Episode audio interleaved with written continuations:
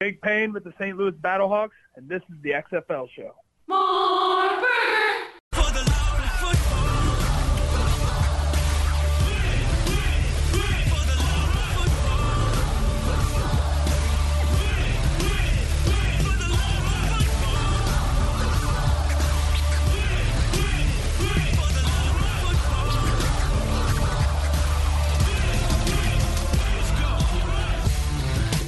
Football fans. This is week two of the 2020 XFL season. This is for the love of football, and this is the XFL show. I'm Alan. I'm Jake. And I'm Bryant. Kickoff weekend was fun and all, but the stakes are raised when some teams are staring 0 2 in the face. This is episode 113. Let's get serious. Got some serious, serious games this weekend to talk about. You don't want to go 0 2, especially in a league where it's a 10 week season. And if you go 2 0, you could really separate yourself. I am hyped to talk about some of these games this week. Jake, week two, almost here. It's almost here. And like I said, if I can be serious for a moment, we are closer than ever to the second week of the XFL. yes, we are. Saturday afternoon, it all kicks off with that New York and DC game, which might be the best game of the weekend. What a show we have lined up for you. Interviews, games to break down, lots of news from around the league coming after one week of, of football games. And, and we're going to have two wide receivers on the show that I cannot wait for everybody to hear. If you didn't catch the interviews, they're up on the XFL YouTube page, but we're going to air them here on the podcast. Joe Horn of the New York Guardians, who had a pretty decent game in his first outing with, with Matt McGloin at quarterback. And then we're going to have arguably the best fantasy football player in all of the XFL, Austin Proehl, Seattle Dragons wide receiver.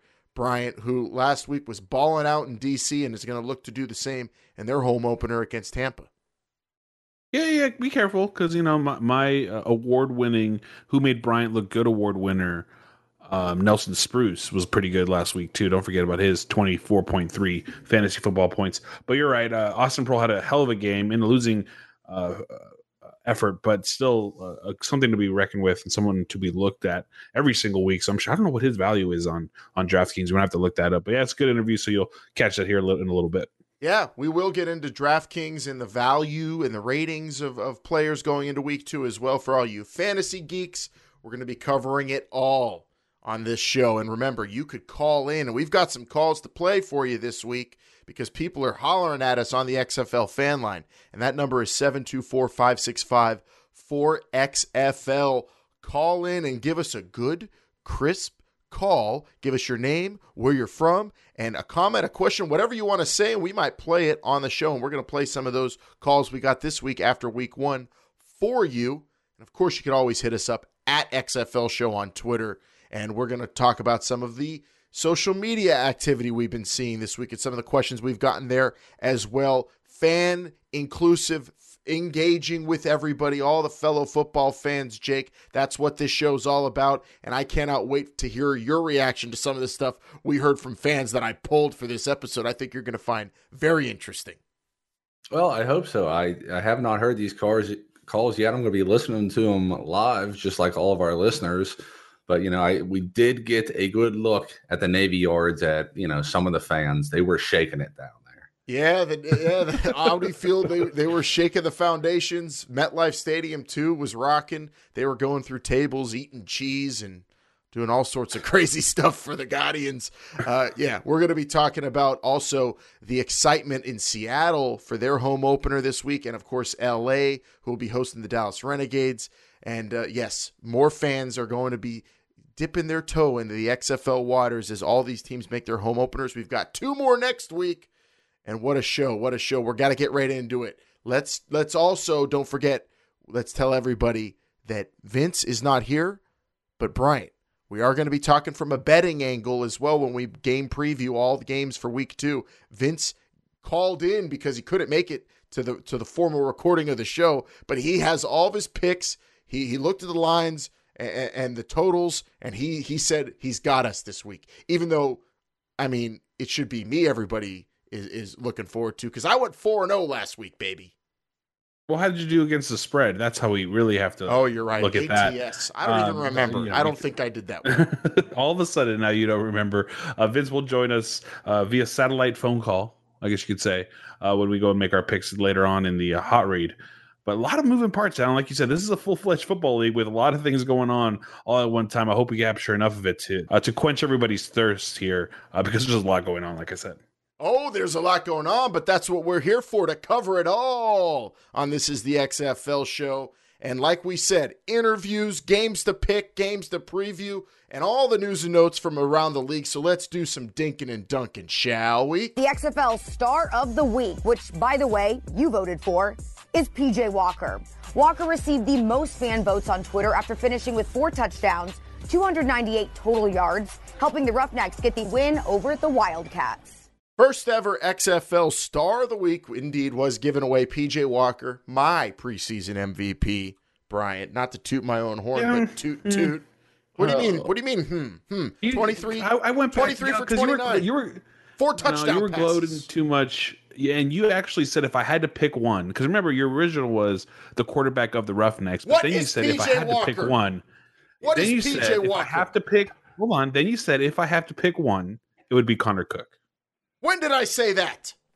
Oh, don't make me pull a tape because I, will. yeah, I don't, I, I don't know about that. That's like if you ask me who's going to win the Daytona 500, and I told you the car with four tires. You know, it, it, it's it, sure. It, I, not I'm even. probably going to be right. Well, let's. Well, we're going to open up the XFL fan line in a little bit here, and you know, next week maybe on the show, if anyone wants to call in 724-565-4XFL. Is it okay that I keep hyping up that I picked the Houston Roughnecks quarterback at the beginning of the season as the MVP, and PJ Walker is looking as such? Does that mean I didn't pick PJ Walker? He's the Houston Roughnecks quarterback, and he's the XFL Star of the Week, Week One, and he might be XFL Star of the Week, Week Two. We might have to predict that a little bit later on in the show, but congratulations to him for balling out, and yes, is uh, the most the most expensive daily fantasy DraftKings uh, quarterback going into week number two. Let's talk about some of the transactions of note as well.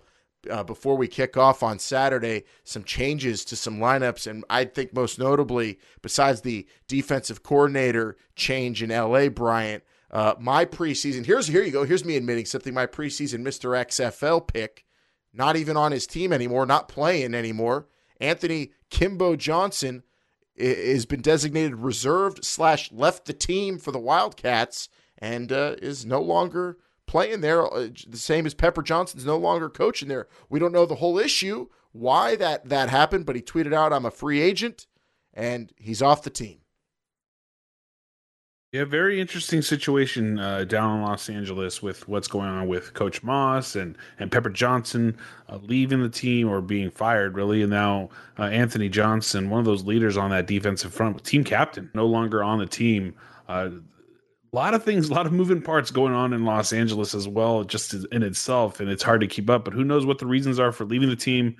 Uh, but he will not be on the field, and that's a big hole that LA uh, has to fill now. Because if you watch that game against Houston, Houston stayed away from him for the most part in that game. They did. They were avoiding him, and yeah, the uh, L.A. defense. There's a lot of talk on about them on social media. We're going to get into, but I mean, for having a, a losing effort and you know giving up all those touchdowns to P.J. Walker, for the most part, their their defense showed some flashes, and Winston Moss praised them, and you have to believe Anthony Johnson was an important part of that. But now, uh, I mean, I don't know what's Jake. What do you think's a bigger loss? The fact that they're changing defensive coordinators to to the head coach this week, or the fact that they lost a player like Anthony Johnson, who was a leader on the team? I, I don't want to take anything away from Coach Moss now that you know he's going to have the pencil for those defensive plays, but I, I think it is a big deal whenever you lose a coordinator versus you know losing, uh, like you said, a, a captain on the team, but it, it it's just bigger. You know, you're it's one person versus uh, another person telling 11 people what to do out there. So I, I think it is a bigger deal that you're losing an entire coordinator for for half of what you do out there. Well, we'll- see how the uh, LA pass rush looks this weekend against the air raid. Anthony Johnson coming from that edge. Uh, see who they replace him with. Uh, my assumption would be Cedric Reed gets uh, the reps Anthony Johnson was getting. He was kind of the the floating reserve edge rusher, uh, at least last week on the depth chart and in the game. Uh, but LA has multiple guys. You know, I, I would, you know, I'd love to see Bryant, Shawn Oakman take his hand off the ground, maybe stand up in, in that two point, see what, what what he could do from there. Although he was impacting the game no matter where he was last week. Oh yeah, he was he, he was getting to that quarterback. I don't know if you can take that away and and, and just to get a, to fill a hole at the linebacker position. I think you keep your strengths where they are. You try to fill in from what what what do they have on team nine? Anything good? Well, L.A. Uh, as far as Team Nine, all they added so uh, this week was Marcus McDade, the quarterback. They they added from Team Nine is in the transactions that went through this week. Uh, Team Nine very active. Jake, you called it. Phone ringing off the hook there. So L.A. gets Marcus McDade, and that's I believe because uh, Charles Kanoff was a little bit banged up after that game last week, and now Josh Johnson presumably looking good and ready to play and start and take over his role as the starter but they did lose a quarterback last week, so they call up Marcus McDade from Team Nine. The LA Wildcats, one of the teams that, if you're saying it's a must-win in Week Two, I definitely think they're candidates. And uh, I, I I can't wait to hear you who you guys are picking for the LA Dallas game, which might be the most important game of the weekend. Uh, other moves, uh, uh quarterback wise, Eric Dungey, designated as reserve, left the team for family reasons for the Dallas Renegades going into this game. And uh, they picked up Brogan Roback, the quarterback who in Camp Bryant was with St. Louis. Uh, Eric Dungey, one of the players Vince was really talking up a whole lot going into the season, uh, was always going to be a backup, but a guy who's got some interesting skills. No longer with the Dallas Renegades uh, for now. They bring in Roback and very similar situation though, right? At quarterback too. LA had some injuries uh, near the you know lower parts of their quarterback depth chart, but they're getting their starter back. And same with Dallas. It's like mirror images of each other going into into Sunday's game. Well, that's the hope. I think there's a little bit more turmoil in LA than there is in Dallas, but we'll get to that game in a little bit. Uh, Eric Dungey leaving the team. Uh, it, it's I mean, it's I don't know how it impacts really Dallas. You didn't see him really take the field uh, last Sunday, uh, but I will say that them getting Brogan Roback would have been something great to have going into Week One against St. Louis, uh, rather than after they've lost to them. Do you? They didn't even try Dungey in that game. I mean, Nelson was fairly accurate, but wasn't hitting downfield. I, do you feel like he was ever in danger of getting pulled in that game? No, because the game was so close that even though you know Nelson wasn't performing great, Dallas was still moving the football. They got in close range for those three field goals. I think they felt that with what they had going, they could score a touchdown. I think towards the end of that game, I don't, I don't think Nelson was in fear of being pulled. Around the league now, we'll go to the team that beat Dallas last week, the St. Louis Battlehawks, who are on the road again in week two at Houston. We saw their tight end Cole Hunt went down in a heap. Jake in that that bad injury to the leg. Yeah, he was put on injured reserve. He was penalized on that one too. But St. Louis losing a tight end. Uh, I know we talked about that, but uh, the St. Louis offense losing a player like that. I mean, still, I feel like you said I think on the last show that they showed a lot more as an offense than you expected going into Week One. Yeah, they did. I I didn't even pick them to win that game. I picked Dallas along with at least two others of you, but you know they're going to need all the offense they need this week going into Houston, putting up you know all those points like we were talking about. Philip Walker, the player of the week, they're going to need everything they have. I I think it may be you know if Jordan Ta'amu can uh, contain this game or control this game this week like he did last week at New York, then they have a fighter's chance. But you know, if you're talking about high-powered offenses, Houston is one that we thought there was going to be. We were also thinking Dallas, and I know myself personally, Tampa Bay. Uh, we didn't necessarily see that out, out, of those two, but we're going to be, you know, getting a whole new quarterback uh, for the Renegades, which I think is going to really shake things up. And finally, to round out some other transactions of note, among others, another one that stood out to me was uh, guard Cyril Richardson was put on IR for the Seattle Dragons, and offensive tackle Brandon Haskin was called up from Team 9. And really cool write up about him and how excited he is to join Seattle and just in time because they are making their home debut and they're expecting some some really good vibes in CenturyLink uh, this weekend, and uh, they they definitely are going to need to protect Brandon Silvers in that game because Tampa Bay is not going to be, I think, coming out the way they did against New York, Bryant, where their their defensive line was just not getting at at the quarterback at all. You have to believe they're going to make some adjustments and really try to get after Silvers, who was under some duress against DC and might be vulnerable and might be a good opportunity for that Tampa Bay defensive line. Well, turnovers will be key for that game if they can get, if they if they can force uh, Silvers to, to turn that ball over like he did in DC. I think uh, Tampa Bay will have a good shot. But we all we're all talking about the offense also in Tampa Bay, and they have to get that get that clicking. So a lot of things happening there. Uh, but it's going to be a great game out in Seattle. I believe they are the PM game on Saturday. Yes, sir. And we will be talking to one of the players in that game here in just a bit. Austin Proehl, the wide receiver, will be joining us for a good, crisp interview.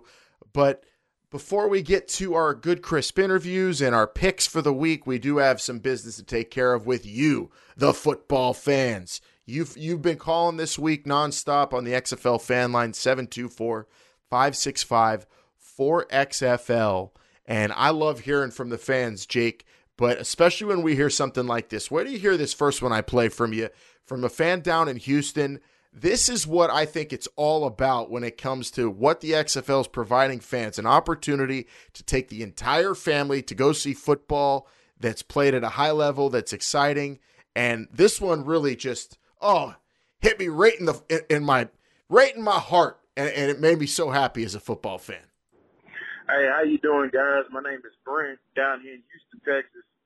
Uh, I went, me and my kids, uh, got three boys, uh, 11, 8, and, uh, 7. We all went to the game on Saturday against the, uh, the Wildcats. And man, we had a phenomenal time. You know, uh, the, the Houston, Houston crowd really showed up. The tailgate was awesome. We got out there probably about three hours before the game started and, and tailgate. The weather was great. Uh, uh, me and my boys are really looking forward to this Sunday. We also got tickets. We're going to see them play the Battlehawks again. Uh, man, it just the atmosphere was great. It's you know the weather was good. You know it's it's Houston, man. You know in the state of Texas, we love football, and I, I just hope it really just it keeps going like this. Gives you something to do when you know the Texans are you know are not playing and and and high school football is not going on, and, and it really it really was enjoyable to watch the fast paced game. My kids got T-shirts and we bought a bunch of memorabilia and, uh, you know, my kid's so excited again. So, man, y'all keep up what you're doing. Looking forward to the show. Uh, I'm start listening to you guys every Tuesday and Thursday. Keep it up. Have a great day. Brenton Houston. Doesn't get any better than that. Great. That is what it's taking your three boys to a game. That is amazing. Well, let me double down on that a little bit, Alan, because on social, uh, YouTube, on this one, a Christian said, I had more fun at the Roughnecks game than I've had at a football game in years. The energy was crazy. It was it was people who love football and, and I lost my voice for two days. So Damn. it's a good time out there. I'm glad everyone's actually having a, a, great time. It sounds like I can't wait to go to my first game this week. But that's awesome. I mean, to, to go out and spend some time with your family, how much would it have cost him to take his boys to an NFL game if you really oh, think about oh, it? Oh, oh, tons. I was even just thinking something, you know, something even uh, cheaper than that, like going to a movie, loading up on some candy or popcorn or something like that. But uh, you know, yeah, Alan, getting back to what you were asking me about, you know, uh, getting the old ticker going there, r- really hitting you in the chest. Oh, we we saw this stuff in DC. We saw families getting out of vans in full defenders gear we did. Yeah, pulling up right next to us in the parking lot.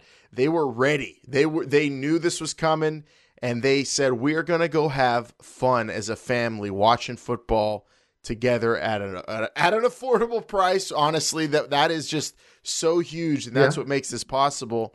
And it's just cool to hear that. And then of course Houston, you get to see PJ Walker and the Roughnecks pull out probably the most spectacular performance of any team last week, I would say and the most impressive, number one at least in uh, our power rankings, and I think most anybody who's paying attention to this league after one week, yeah, but still, the buzz in Houston is real. People are are, are really hyped up, and it was cool to hear that. And actually, we have another one here. We're going to play from a Roughnecks fan.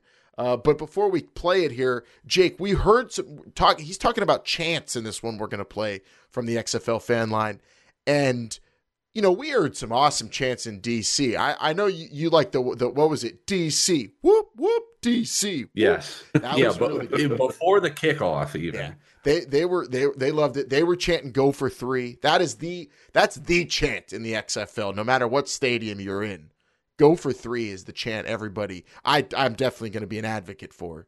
Uh, but I also heard in in New York, uh, Guardians, Guardians, which it's in the lead for me in terms of team specific. And then you have this this fan Scott calling in who has an idea. Says he said uh, we weren't in Houston, but he said this was going down a little bit, and I want to know if you guys think it'll catch on. My name is Scott. I'm from uh, from Houston. I'm in Austin. If there's any way you guys can help the phrase "throw him off the rig" to catch on in Houston, I think you should absolutely do it. Throw him off the rig. Throw him off the rig. Throw him off the rig. Y'all are awesome. Thanks for covering this. Throw him off the rig. What do you think about that? Throw him off the rig. Uh, it, it's going to be a That little means bit. you- It's going to be a little difficult to, uh, you know, cooperate with however many thousand are in there to get them going. Now, if if they wanted to do something like uh like we saw at the DC game, you know, before kickoff on on the big screen, then yeah, possibly you could get that. But yeah, if you're just going grassroots, it might be a little difficult. to throw to throw somebody off the rig that that means that you had to let them on the rig to begin with and why would you let your own your your opposing team on the rig to begin with Listen, none of us are drilling for oil. Yeah. so let, let, let's let's not cast too much judgment there. Yeah, I like it. I would I would definitely join in, Scott, if you're chanting "throw them off the rig" and I'm at the game. I would do that with you. Uh, but the thing is, th- that he brings up a good point. This is week two of the XFL. These fan bases are still finding their identities, as the just as the teams are, fans are, and we've talked about this in the past. You are the first. You are the first fans of a team. When do you ever get to say that? And when do you ever get to really create the terminology, create the chance, create the the, the atmosphere, the history? You get to lay that groundwork. So I like what Scott's doing here. He's thinking that way. He's seeing the opportunity. He's saying, I'm going to go for it. Throw him off the rig. If that sticks, we'll see, Scott. But I like that you're going for that. Um, I'm going to go with the Guardians as the number one right now. I think as as a league, everybody needs to chant go for three every week, all season long. And well, you know what? Might as well do it right now. This week, Jake, do you think someone goes for three? Uh, I I thought somebody was going to do it last week. Uh, but but then I thought somebody was going to run back a, a kickoff also. So and, Well- and and throw a double forward pass. yeah, I don't I don't know which is going to happen first. I would put my money on someone going for three first. And I'm going to say someone goes for three this week. I feel it. I don't know about double forward pass though, Bryant. What about you? i think someone will go for three but more out of necessity i don't think it's going to be out of uh, uh like how you guys are saying that they're just going to go for it. It's it has to be out of necessity. I don't see any reason why you would ever go for three that isn't a necessity. So I, I say yes but again it's because they're down by like nine or some score that would allow them to come back easier easily.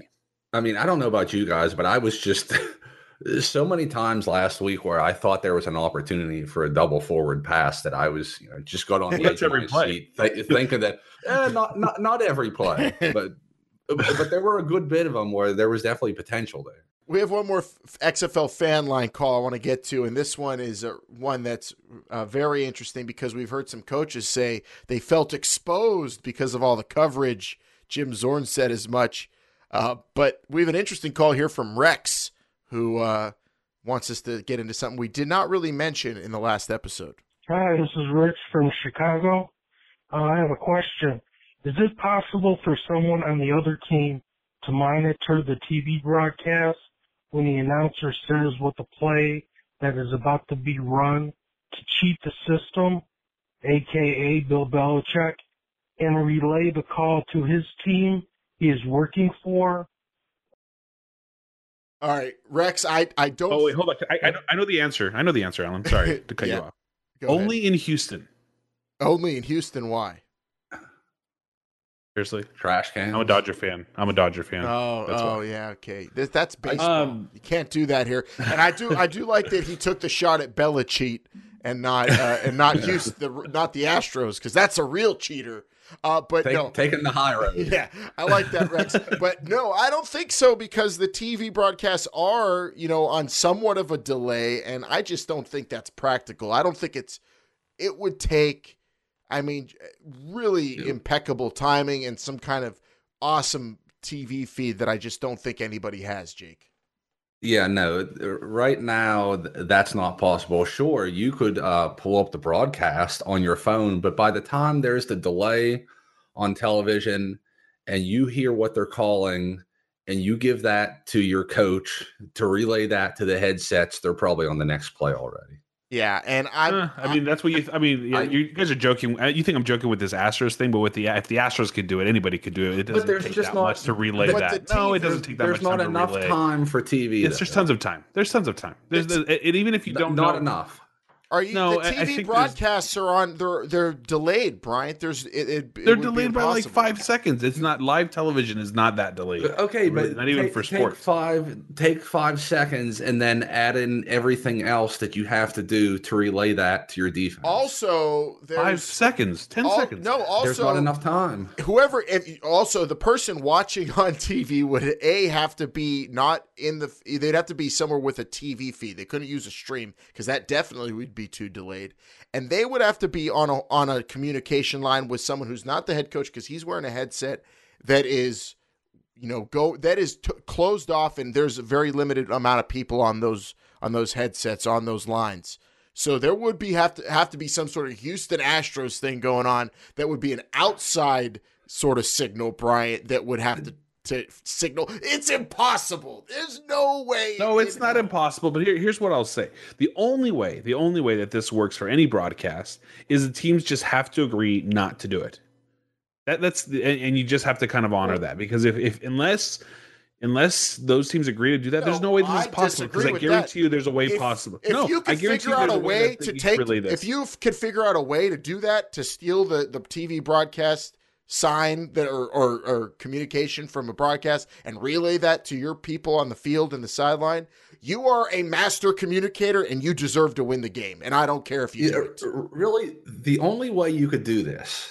That is and- like and some I- Navy. Been, that's some Navy SEAL stuff, Jake. If I, I've been pull that thinking off. about this, and I I think you should go as low tech as possible. So if, if you see somebody around Alright. that stadium with uh you know a CRT TV with some rabbit ears hooked up to it, and uh, sending smoke signals with a blanket, then maybe you have a chance. How does he June Jones sitting in a lazy boy watching a CRT TV while coaching the game, just stealing signs? Th- that's really the quickest way to do it. I I don't, and I'm not joking. Uh, look, in reality, is it going to happen? No. Is it probably going to happen? No. But I guarantee you that if I, we'll do this this weekend, how about that? I'll be at the LA game. You, Jake or, uh, or Alan, you guys, as long as you're on a regular television, call me while the game is on and see if we can get the plays in faster than the def- than the offense snaps the ball. We'll try it. Why can't we try it? I'll, I'll try it. try I'm going to tell not you, it's work, it's not going to work try. at all. It's it's Okay, but virtually what I'm telling you, the only way that this, the only way you could do this is if the teams agree not to do anything like that, because I guarantee somebody could figure out a way to capture this audio and then use it on the I mean. I see you're negating the fact that I don't want to have to put this out there, but Jake and I have worked in TV. We've worked on broadcasts. We know how this works. It's too delayed. It's impossible. I'm telling you. But Yeah, we'll do it it. is. We'll do the test, Bryant. We will humble you. And we will make you humble when we do the test. Thanks Uh, for the call, Rex, on the XFL fan line. And again, if you want to get in on the show like any of those callers, 724 565 4XFL. We appreciate all those. And of course, all the love we get on, on Twitter at XFL, showing a lot of interesting stuff asked there, Bryant. A lot of stuff and someone brought one thing up that i wanted to talk about because we didn't really get a chance to, to, to touch on it last week. The swamp dane on twitter had a little bit of a problem with some of the xfl's rankings of defense and i don't think we really talked about that. He said doesn't make sense the la defense is higher than the new york guardians in terms of the rankings. Uh, we didn't talk defense so maybe we could just chit chat because i thought it'd be a good segue into who had the best defense last week. Yeah, I mean, the the Guardians played amazing red zone defense.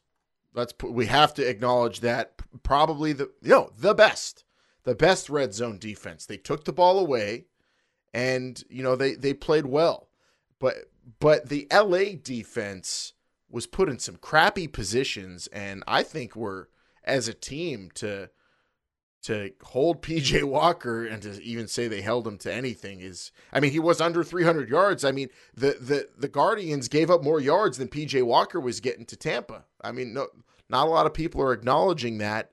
Um I don't know. The Guardians were getting after the quarterback though too. They they had some sacks, they had picks. They just made plays, man. So I the LA defense isn't as bad as the score indicated, but I still would put the Guardians defense ahead of them after week one. Yeah, I mean, I don't want to rattle all you know all eight teams one to eight right now, but if you're just talking about Guardians and uh, Wildcats, I think the only numbers you need to look at are the Guardians allowed three points and the Wildcats allowed what was That's- it, thirty one? That's, Something that's like horrible. That don't say that. You can't go by points because the Guardians. if they, if, that's if what the Guardians. use Guardians. no, score but if the guard. No, but if the Guardians show up with that same defense in DC on Saturday, guess what's going to happen? Oh, we'll see. Cardale Jones is going to is going to score points, not like Tampa Bay. You think if Cardale Jones gets sacked five times and if the Guardians pick him off don't think- twice, they're going to lose? I don't. Cardale jo- Aaron Murray is not Cardale Jones. It takes like six men to take Cardale Jones down. this is not the same team that they're facing. I guarantee you that. I will say the best defense was probably the Roughnecks though last week, shutting down LA in that second half. They made adjustments, uh, came out strong in that second half, and didn't let LA really do anything. So I think the Roughnecks might have the best defense at least going into week two. You were just really insulting the Vipers right Yeah. now, also. I I would pr- I mean I would I'm putting the Guardians as if we're doing just defensive units, which we did not do on the last show, but I would I put Guardians 1 Houston 2 St. Louis a very close 3 uh to Houston. Um but all the I mean Houston just oh my god. Did you I don't know. We this is this is actually bad. This is bad on us. We did not say this number. Houston hit the quarterback in week one 16 times. They got five sacks. They hit Kanoff 16. Oh my goodness. Well, that, that Good was that's thing. why Kanoff was a DN. That, that was why Kanoff was a DNP on the on the Good last th- practice yeah. before the game. Good So- thing Josh Johnson didn't play in that game. Uh, we'll learn a lot more. I'm interested to see if Houston's defense has that sort of production and and impact on the game this week because that is ridiculous. I think that's going to be tough to do against Jordan Ta'amu, but we'll break down the game in just a little bit. Anything else from social media, Bryant? Oh, there's tons, and I appreciate it because I try to like and, and, and read, and, and we're always sharing within each other and what you're sending us. So keep sending those in. We'll make more and more a part of this show because in reality, it is about the fans, and that's you guys right there. Yep, we love it. At XFL Show, and of course, the XFL fan line call 724 565 4XFL. What do you say we get into our first good, crisp interview for this episode? It's been up on YouTube, but we're throwing it into the podcast for all of you who dive into the feed and are expecting some good, crisp interviews. We've got a couple of them. First up here, we're going to go to the Guardians and their wide receiver, Joe Horn. Yes, son of that Joe Horn playing receiver for the Guardians, catching passes from Matt McGloin, had a couple of big catches in that game and uh, definitely made an impact against the Vipers in that victory. I spoke with him earlier in the week all about his offense coming out in week one, looking pretty good, and what they're trying to improve going into week two in this big game against DC. Here you go, Joe Horn from the New York Guardians in this week's Good Crisp interview. good, crisp football. I was in MetLife Stadium, and the atmosphere was electric mm-hmm. as a fan and as, a, as someone covering the game, and just there as a fan. How did it feel to get out there during the debut weekend of the XFL as a player in that stadium with that Week One atmosphere? Man, it was amazing, man. Just to be in MetLife alone was an amazing accomplishment, I felt. But uh getting there, arriving to the stadium, seeing all the fans tailgating, and then actually getting the game kicked off and seeing, hearing how loud the fans are, uh, and seeing how the big support we had that came out, man, it was amazing. So Yeah, you guys definitely had some tremendous support from the Guardians fans. I saw them in the parking lot. They were getting rowdy. Some might even say a little too rowdy, but I was all for it. They were having a good time, man, watching you guys get that Yes, big sir. W. And the offense, I was really impressed because you guys had contributions from yourself. Uh, and a, very, a bunch of players on the ground with Cook a- and McGloin obviously running that thing at quarterback, and then McHale going deep. I mean, you guys had a lot of different contributors. How do you feel you're progressing coming out of that game against Tampa Bay? Was that performance where you were hoping it would be in week one? Uh, I, I wouldn't say it's where we were hoping it would be because we left a lot of things out there, man. We left a lot of big plays out there, but we are satisfied that we got the win and that a couple guys made big plays. But we know coming into this next week versus DC, we're going to have a big challenge, and it's going to be on uh, all of us on the offense, but mostly they trust their uh, defenders a lot, so it's going to be on our receiving core to pretty much uh, get the job done, and we're going to do what we can. Yeah, yeah, you guys have a, a, great matchup against the DC Defenders. I saw their game in person too. They look pretty good. We'll get into the matchup in a second, but I wanted to ask you about all those additions in week one with you know with all the all the access the league has given fans on the field with the mics and the cameras and interviewers running up to you. Did you dig all that? How did how what was your reaction to it all? Uh, man, I like it. Honestly, uh, in my opinion, I think it's fun. I think it's better for fans because they get to actually see what's going on, and for the fans that are at home that don't really understand football, they can still uh, have an excitement aspect to the game by hearing what we're talking about and uh, cameras interviewing us right after big plays and uh, hearing the offensive coordinator and head coaches call out the plays. I just feel like it adds an extra excitement to the game, and uh, I like it. I mean, it, I mean, most fans I think I saw on social media were really digging it. I know you players, you Oh, know, yeah. might have to get get a little bit used to it, but I'm sure you guys are gonna maybe come Mm-hmm. out with a strategy and be prepared and know when the interviews are coming and and maybe have something ready for fans moving forward the rest of the season. It was all only week one, right?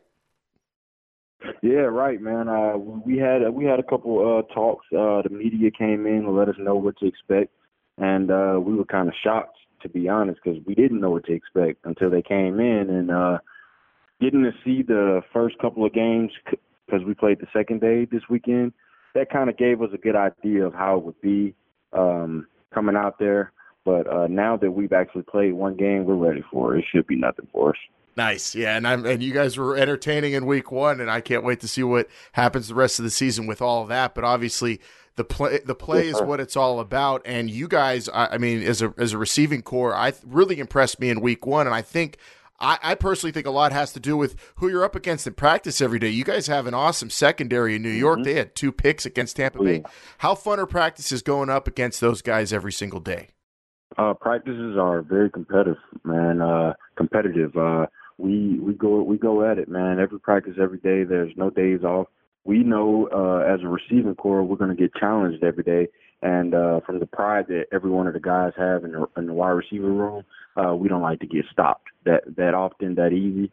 So even though we're going against our own guys, we we like to push them because we know for a fact they're going to push us, like they showed the world uh, this weekend. They're a great group of, of defense whole, but the um, the uh, defensive backs are a special group, man, and we happy. I'm happy that they're part of my team, and I don't have to see them on game day.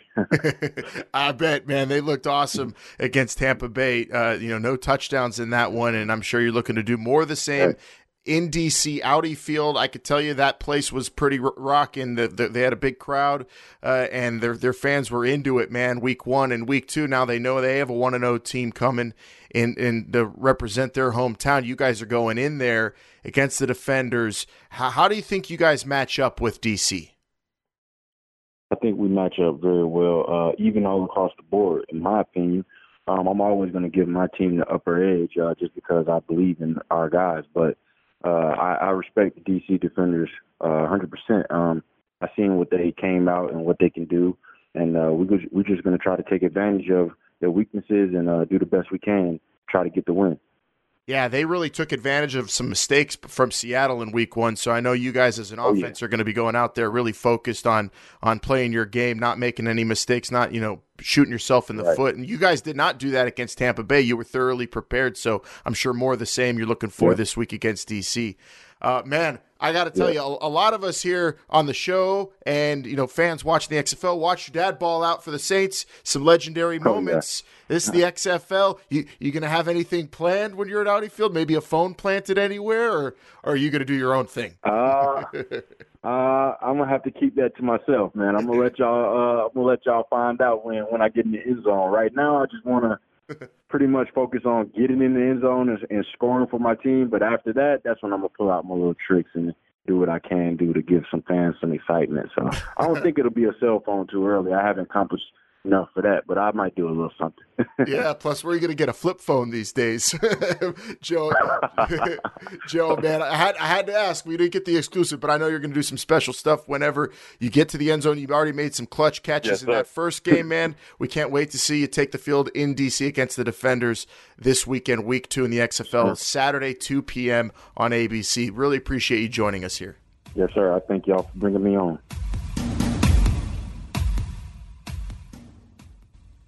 Thanks to Joe Horn and everyone at the New York Guardians for hooking us up with that interview. You catch that and all of our interviews whenever we, we get them, Bryant. We're putting them up on YouTube, on XFL YouTube immediately as soon as we get those recorded, sometimes early in the week before we do the show. So we appreciate them earlier in the week giving us access to Joe Horn and look forward to talking to more members of that Guardians offense. And I can't wait to talk to some of their D- DBs. We've already talked to a couple of them, Bryant, but that is a special group. And we're going to actually, I got some sound from one of their other special players that I spotlighted last week going into week one. But uh, what do you say we talk about some big news that was announced for later in this season? Because, I mean, I know, Jake, you've been waiting to hear where that championship game is going to be played. And I have. And, and, and, you know, for a while, kind of, I mean, I was so excited for the start of the season, I wasn't even thinking about it, but you kept reminding me. And, well, this week it finally got announced. We know we're April 26th championship game will be played. And we're going to discuss that and a whole lot more in this week's Cover 2. What is he doing? What in what, the what, world? What, what, what, what, what? What, what, what, we're going to Houston. That's what. we're going to Houston. Yes, Houston, Texas, Sunday, April 26th, 3 p.m., live on ESPN. The XFL championship game will take place. That news was broken by Joseph Duarte of the Houston Chronicle earlier in the week, and the XFL had a, had an announcement press release early Thursday, and it is official. Yes, Harris County Houston Sports Authority and the XFL teaming up to present the XFL championship from TDECU Stadium, a 40,000 plus person stadium that Bryant, you and I got very intimate with. We were walking all over. I mean, I've been in every nook and cranny in that building. It's a beautiful place for football, and I couldn't think of a better location for this championship game, considering the weather, the centrality, and the fact that it holds uh, enough people, I think, that are going to be clamoring to see that big game on April 26th.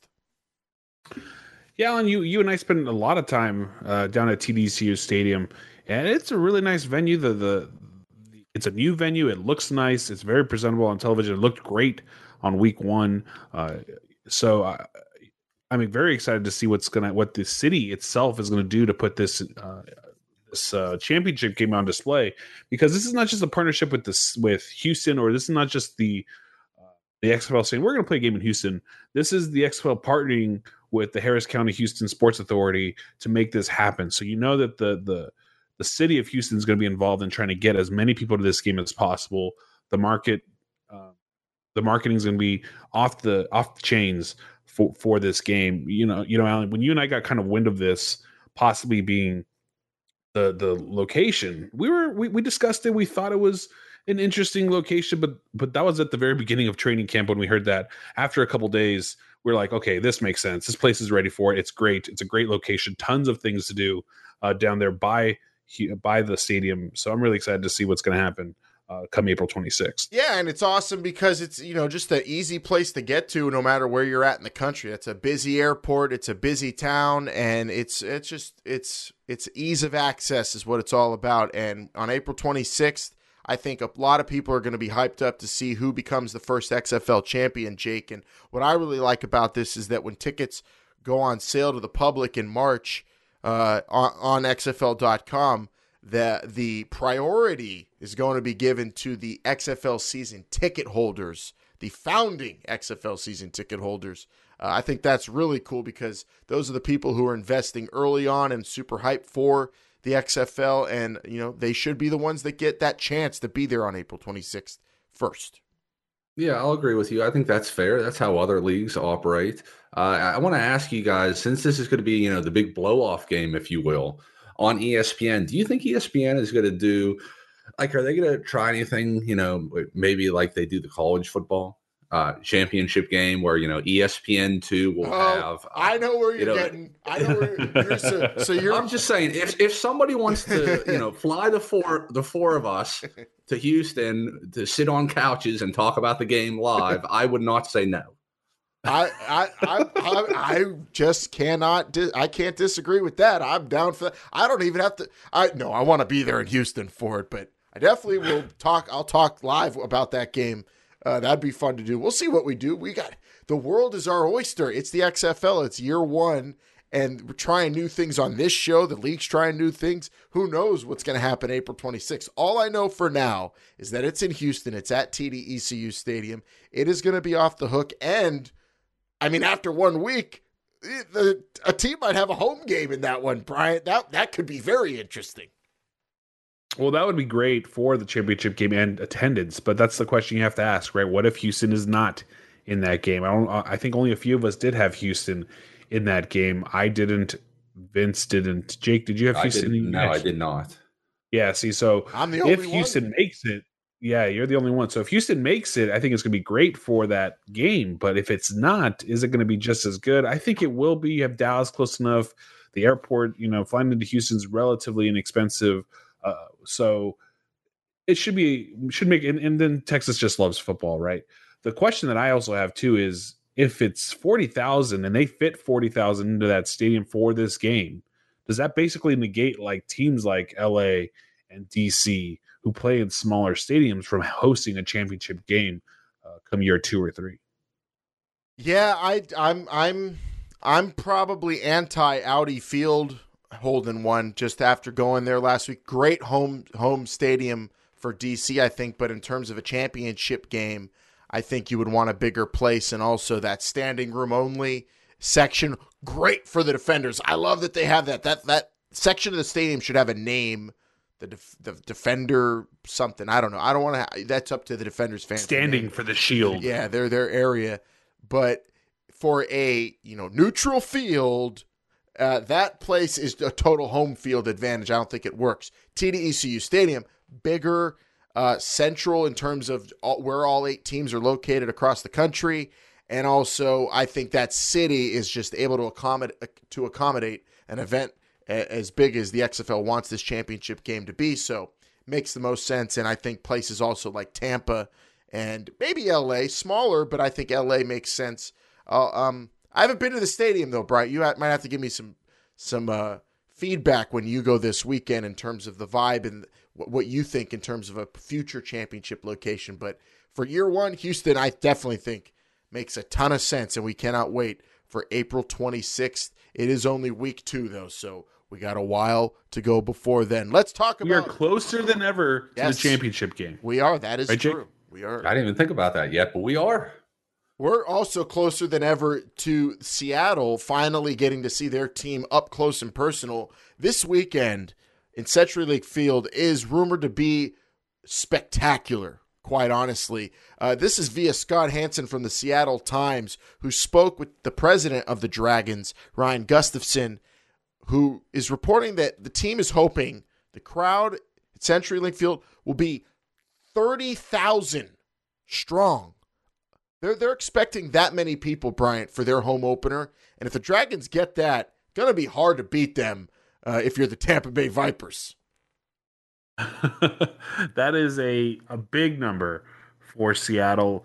Uh, that's going to be great. I mean, if we see that and the way it's going to look and the way the acoustics are in that stadium, it's going to be loud and it's going to be great. Uh, it's going to be hard for Tampa to play, but that's going to be awesome for the XFL and for Seattle itself.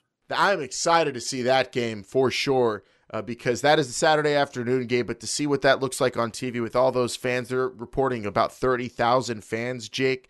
uh, we saw a D, like we've been saying, a DC crowd that was rowdy uh, and looked good. Uh, the the New York, you know, playing in that huge stadium. I don't know. I didn't see it on TV. I was there though. I felt it, but on TV it might look uh, a little awkward because it is such a big place. But it definitely was loud. They definitely were into it.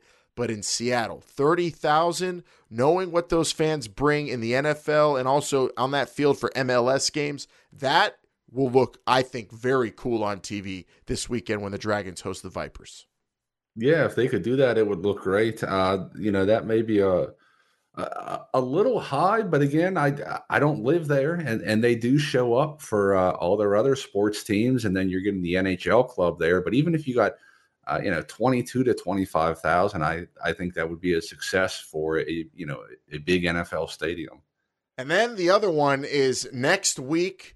Uh, another one to circle is the St. Louis Battlehawks debut. And from a KMOX interview, uh, the senior vice president and general manager of the America Center complex, uh, which is a long way of saying uh, the dude who's running the Battle Dome, uh, Matt Dewey, uh, he, he, was in an interview. He said they're expecting around 28,000 for next week's Battlehawks debut at home. And We've been talking about that home opener more than any of them for a long time, Bryant.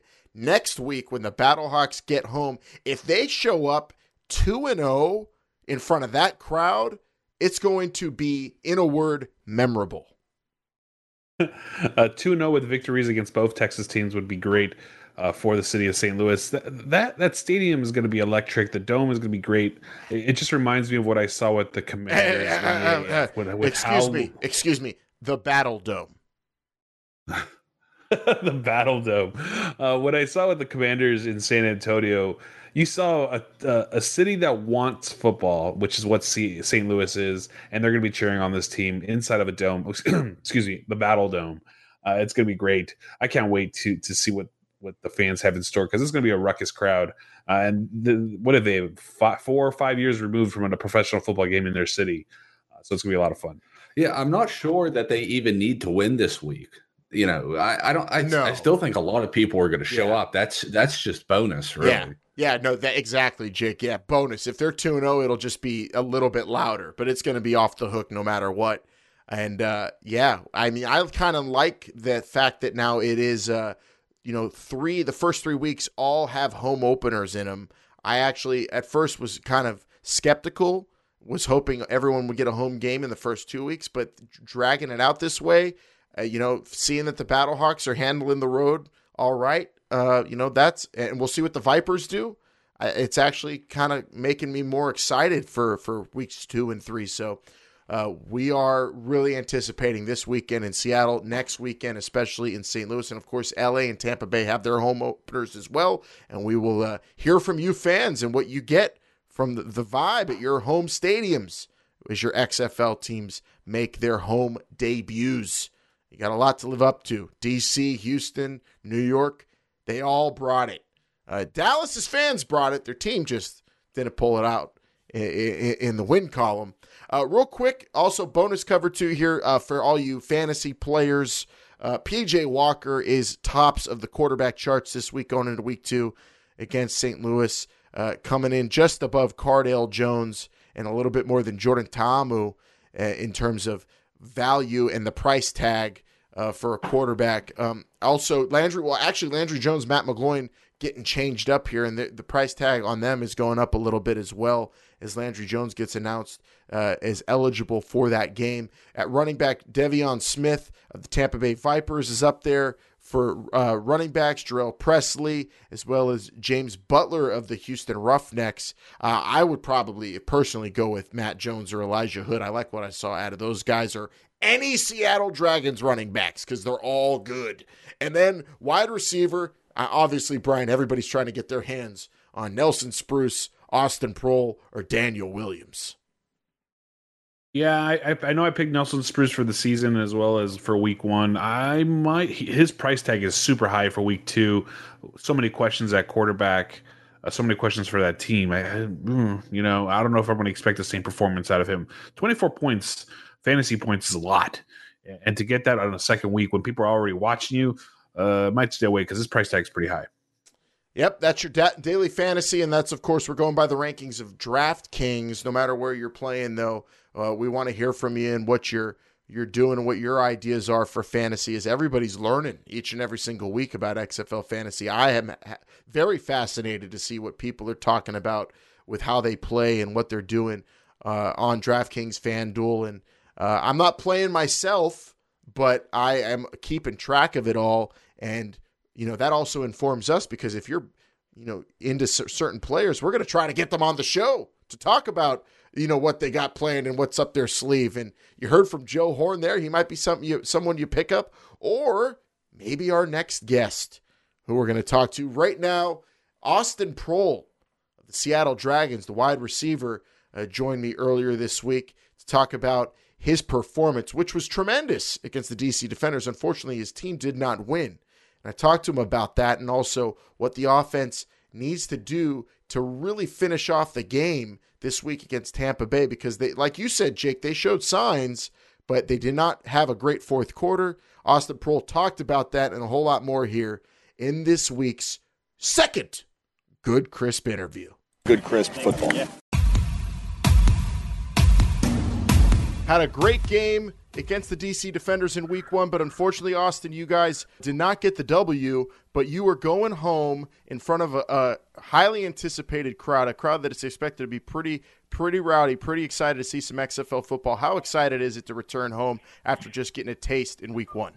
You know, we're excited to uh, to experience our fans at home. You know, we've heard nothing but great things about you know football in Seattle, and uh, you know we're excited.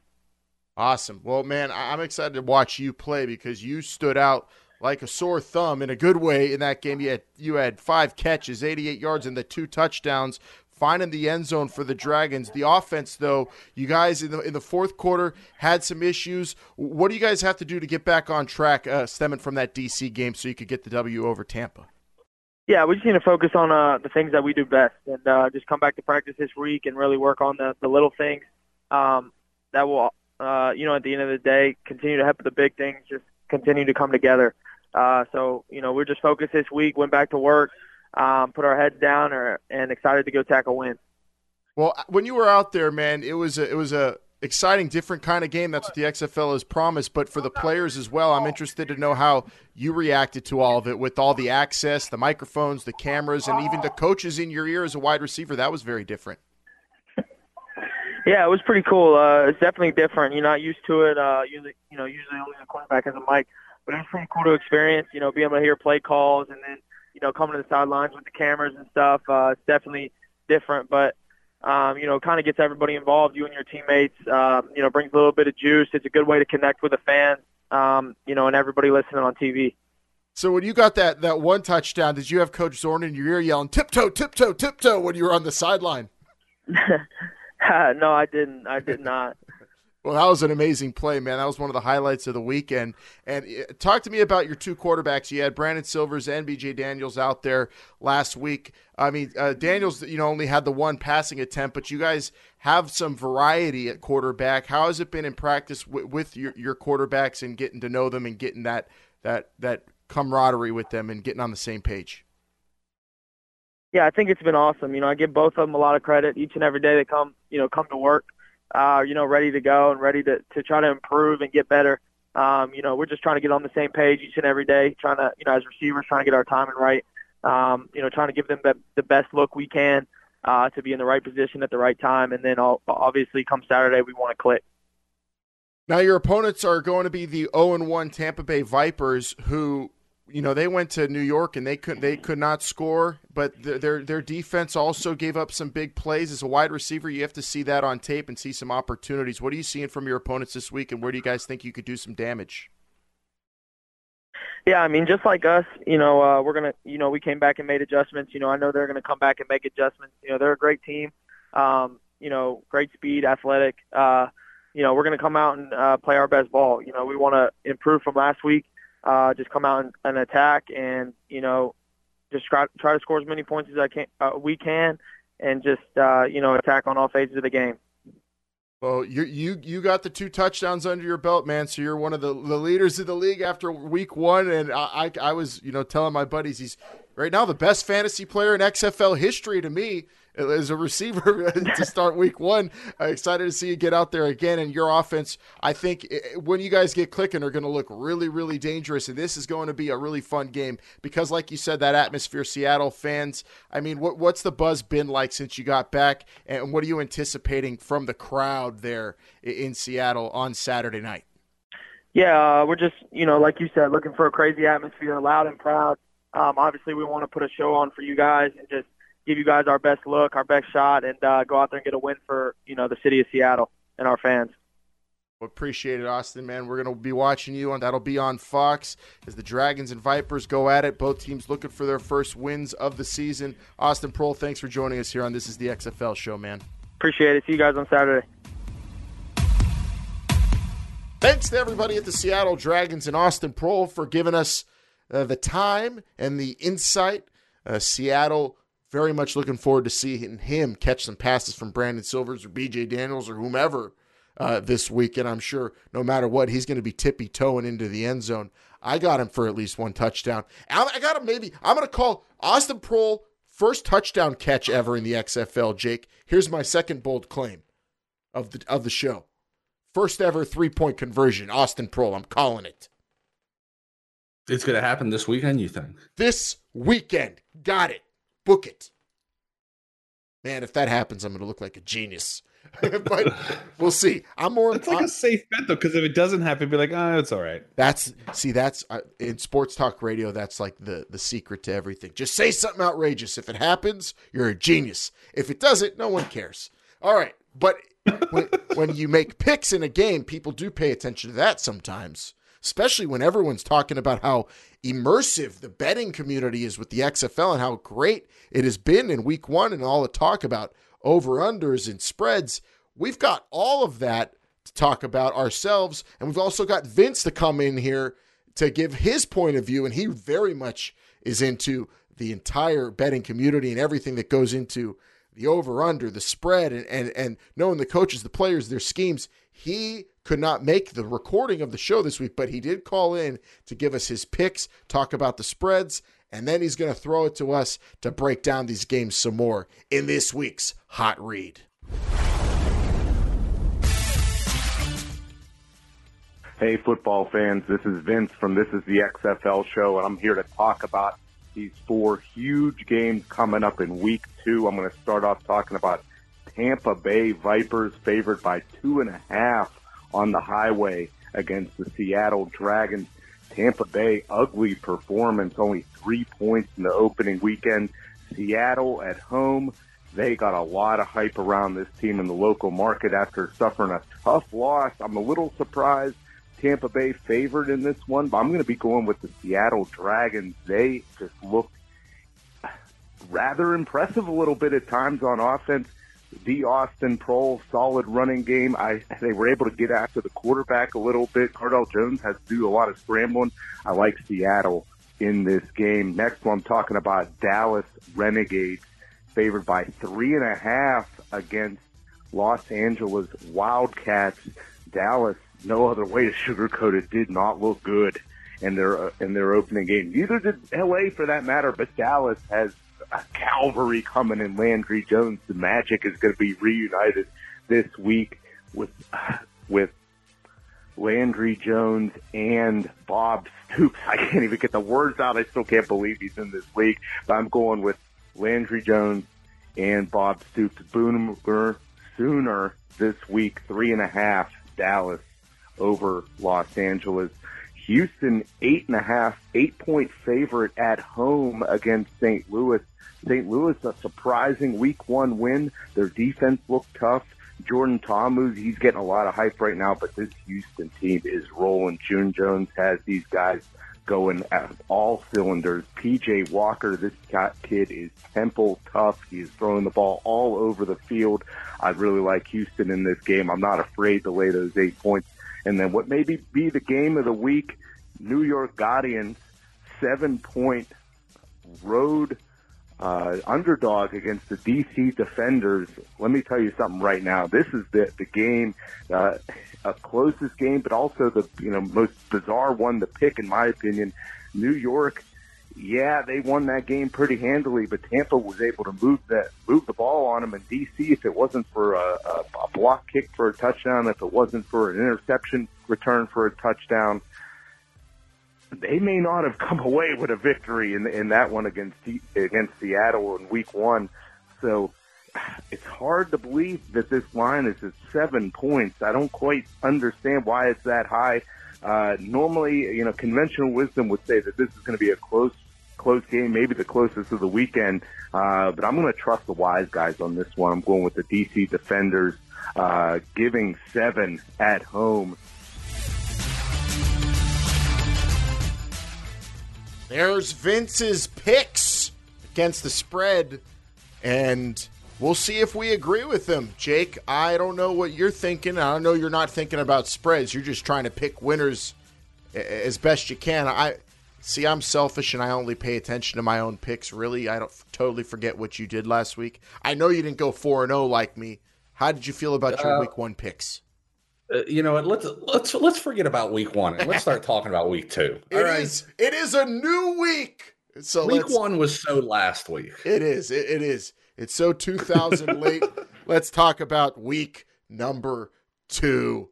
It was probably one of the, the best games that I've put out in my whole career playing football, but it's mostly a testament to the guys that I had around me. Because, I mean, I'm out there doing my thing, and it didn't even feel like all that was happening. I had guys around me making all sorts of plays.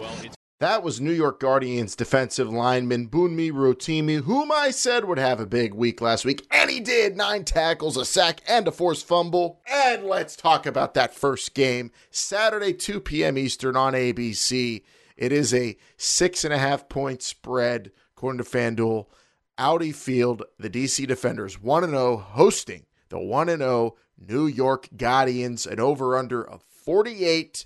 And Cardale Jones and those DC wide receivers taking on that New York Guardian secondary, that New York Guardian defense, I would say is really the matchup in terms of players, units of the week. That is exciting to me. I cannot wait to see both. Neither of these teams really ran the ball very well last week, so will we see a lot of stuff through the air? Will we see trick plays, special teams plays like DC pulled out? It's super interesting to break down. Vince brought that up, and it's going to be a very tough one to pick. We don't know how both of these teams are going to come coming off a win. Are they going to have big heads? What's going to be the deal? We do know a little bit about the injury front, and on that in that case, we've got some players on the offensive line who did not participate as of Thursday when we record this show live on tape. Garrett Brumfield, the offensive lineman, Ian Silberman as well, both didn't participate in in Thursday practices. And as for DC, they had some guys banged up. Uh, Malachi Dupre, for instance, but he participated. The only DNP they had was Kalani Vakameilalo with an ankle. And I might have lost our streak of uh, uh, pronouncing Polynesian names correctly, Bryant, but uh, the injury front, it looks like the Guardians are suffering a little bit more here again, going into DC, but I don't know how much that will affect them with that defense looking as good as they did last week. I'm picking the Guardians 22 18. Hmm. Here's here's what I New York should have lost that game, and I know people are making fun of me, but they, they, they just didn't show up. Oh my Ten- God. this- You don't I'm they allowed you, three say points. No, Absurd they- they things. No, I don't say absurd things. I, I'm, I'm paying attention. Look, It should have been a Vince closer to- game, but they should not have lost that game. They played great. Oh, I don't know. They played to winning me, football. DC winning football. I guess I can't knock you on that one, right? I think DC's. I, I think New York comes back down to earth. DC continues to roll. I don't see how Cardale Jones does isn't responsible for four touchdowns this week. Uh, a couple, and maybe if they get down to the one, they're not going to pass it the way Tampa Bay did. They're just going to put it in Cardale Jones's hands and have him, uh, you know, jump over the line or, or go through the line. Probably is what's going to happen. I think DC covers. I think DC uh, rolls through New York, and I'm going to say it's going to be 36 to 12. Oh my, that is. I think he's going to have to put up four touchdowns Wild. because, uh, like we were saying last week, your defense got you one with that pick you ran back. Your special teams got you one on that blocked punt, and then again, your defense on a big fourth down stop. Uh, you know, saying all that, it, it sounds like I'm going to pick New York, but I don't. I'm still going to go with DC. I think they're going to get more offensive production this game. Uh, we'll see what Matt McGloin could do. He looked really good last week. Uh, but I mean, I don't. Again, New York gave up three points. You can't be saying that defense is not good enough. But you know, going against DC, I'm still going to pick them this week. I New York didn't give up three points. Tampa Bay only scored three points. I think there's a big difference between I, those two statements. I think it's the same thing. That there, yeah, that, that's called bend don't break. And if you're not breaking, you're you're winning. That's and a bad way to. That's a bad way to live a football season. If you're bending tell- and not breaking. If we're Hey, a lot five, of championship teams won like that. if we're getting five sacks and and two picks, we're recovering fumbles and scoring on defense in a game. I'm happy. Uh, you know that this just looking at what the teams did last week. Also, both both defenses and special teams showed up and played. You know, really awesome football. Made splash plays, and then you got to look at what the offenses took of and and, and forced upon the defenses they went up against and you know the the New York offense maybe just a tad uh, less production than the DC but not far off this game is like virtually even all across to me but that New York defense did impress me enough that's why I went with them but this is definitely going to be uh, I'm hoping the best game. I'm going to call it. Last week I said the Guardians Vipers game would be the best game. I was wrong there. That definitely was not the best game, but it might have been one of the best performances by that New York defense. Uh, there are all of our picks for that game, though. And of course, that is on ABC Saturday at 2 p.m. Second and goal. Indeed, they do, but he fumbles the football. Fumbles the ball, and Qualls was there for DC. You gotta be kidding me. Oh my gosh. Now we go to the second game on Saturday, which is at 5 p.m. on Fox at CenturyLink Field. Again, 30,000 people expected there. Uh, a great crowd. The 0 1 Seattle Dragons hosting the 0 1 Tampa Bay Vipers. Dragons are dogs by three points in this, an over under total of 45. Jake, we'll start with you. We saw both offensive offenses move the ball but make mistakes in week 1. How you could do the first pick on this. How do you see it turning out knowing that neither of these teams played their best football in week 1? No, neither of them did, and they both made uh, crucial crucial mistakes. But I think Seattle made less, and I'm not sure how they're not favored to win this game. Tampa Bay, you know, at, at this point, I need to see just get in the end zone. And I, I don't have uh, I don't have doubts for another team that we're going to talk about after this that, that did not make it in the end zone on week one. But Tampa needs to show me something, and for that reason, I'm picking Seattle at home. Uh, you know, going to be a lot of guy, a lot of gal in that stand, and I think it's going to be too much for the Vipers. But I, I need to see more from them. Well, Aaron Murray's status up in the air, foot injury, did not participate in practice. That that doesn't change my pick. Uh, Yeah, Uh, and some status officially marked as out on XFL.com. officially marked. Aaron Murray is out, so we have Quinton Flowers and or Taylor Cornelius. And if you talk to Vince, he says if Cornelius is playing, the Vipers are going to play their best offensive football. Brian, so how do you see that uh, playing out? So that must have come out as we were after we started recording. I did not see that. So Aaron Murray officially out with the foot injury. Uh, Cornelius second on the depth chart. People saw Quinton Flowers though last week. What do you think the Vipers do at QB, and what do you think score is? Hmm. Again, I, I'm very high on Tampa, as you can tell by the previous game that we just talked about. But without Aaron Murray, who actually moved the football more so uh, than um, Quinton Flowers, uh, it's going to be loud. It's going to be hard. It's going to be a quarterback who's really not used to getting all the reps. It's going to be too difficult for Tampa. But you're right, Jake. We need to see something from Tampa. They need to score the football. I'm talking them up because I like the way they move the football. I don't know if I like the way they score the football because they haven't. So they're going to have to show me some points this week. I'm going to go Seattle just because of the way uh, the Tampa Bay had to travel. They went from Tampa Bay to New York. I'm not sure if they went back to Tampa, but if they did, then they had to go back to Seattle. That's that's a lot of traveling. Uh, it's a later game for them. The stadium's going to be electric. I think everything is just factoring against Tampa right now. So I'm going to take Seattle uh, 27 to 18. 27 18, huh? Well, I'm, I'm going to go with you on the Seattle pick. I've got it a little bit closer. I got Seattle 26 25. I do believe when Vince tells me how good Taylor Cornelius is, from what I've seen, if he's going to be the one replacing Aaron Murray for the majority of this game, I don't think uh, they'll skip a beat in terms of moving the ball, but I think they might actually punch the ball into the end zone a little bit finally. Um, but I do have Seattle winning t- by one point, 26 25. I think it'll be a close one. I think both teams are going to look even better than they did last week. Offensively, I'm I'm thinking Tampa Bay. Defensively, they have some question marks. I'm still uh, not ready to say that they're going to break through. They could not get after the quarterback last week, and Seattle showed some aptitude in terms of moving the ball. I'm interested to see what Jim Zorn does too. Uh, you know, he had a great quote who said uh, he he felt exposed. He said, I think last week with all the access, it gave fans a chance to hear something, but he felt very exposed. Information on a football team has to be guarded a little bit, so we just got it right out there. I know it had to be fun, but not super fun for me to reveal all that stuff. What does he do to hide it or change it up? I'm excited to see how these coaches react to all that in week two, Jim Zorn in particular. And in front of that crowd, knowing you've got, I mean, a, an interesting quarterback situation to say the least for Tampa Bay. I think their offense really isn't as, you know, that team, three, they're not a three point scoring offense. Uh, but they still, I think, are going to go 0 2. Seattle Dragons 26 25 for me. And uh, yeah, should be an exciting game if that ends up being the score for those 30,000 people at CenturyLink Field.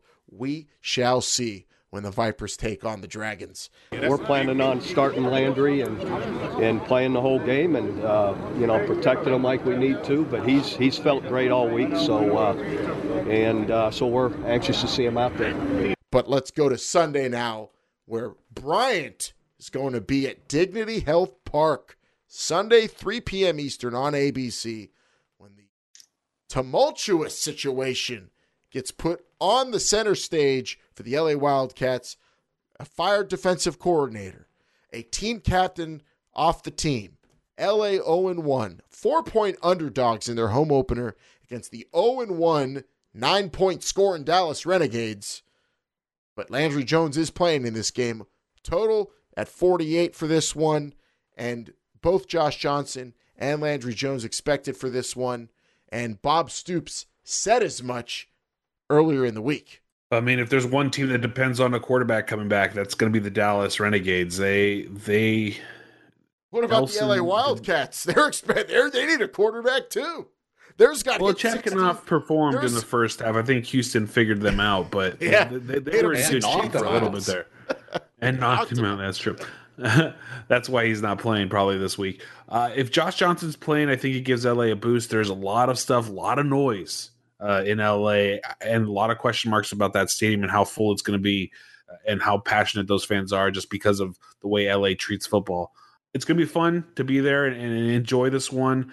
Can LA turn their season around? It's so weird to say that as week two, as we only approach week two, but we said the last episode is is you can't win the championship in this week, but you can definitely lose it. I don't need to see a victory out of LA to to to to temper all the disappointment or all the panic, but you need to see changes. You need to see some team uh, some team building uh, as this game ends. I am picking Dallas to win this game because of the Landry Jones factor.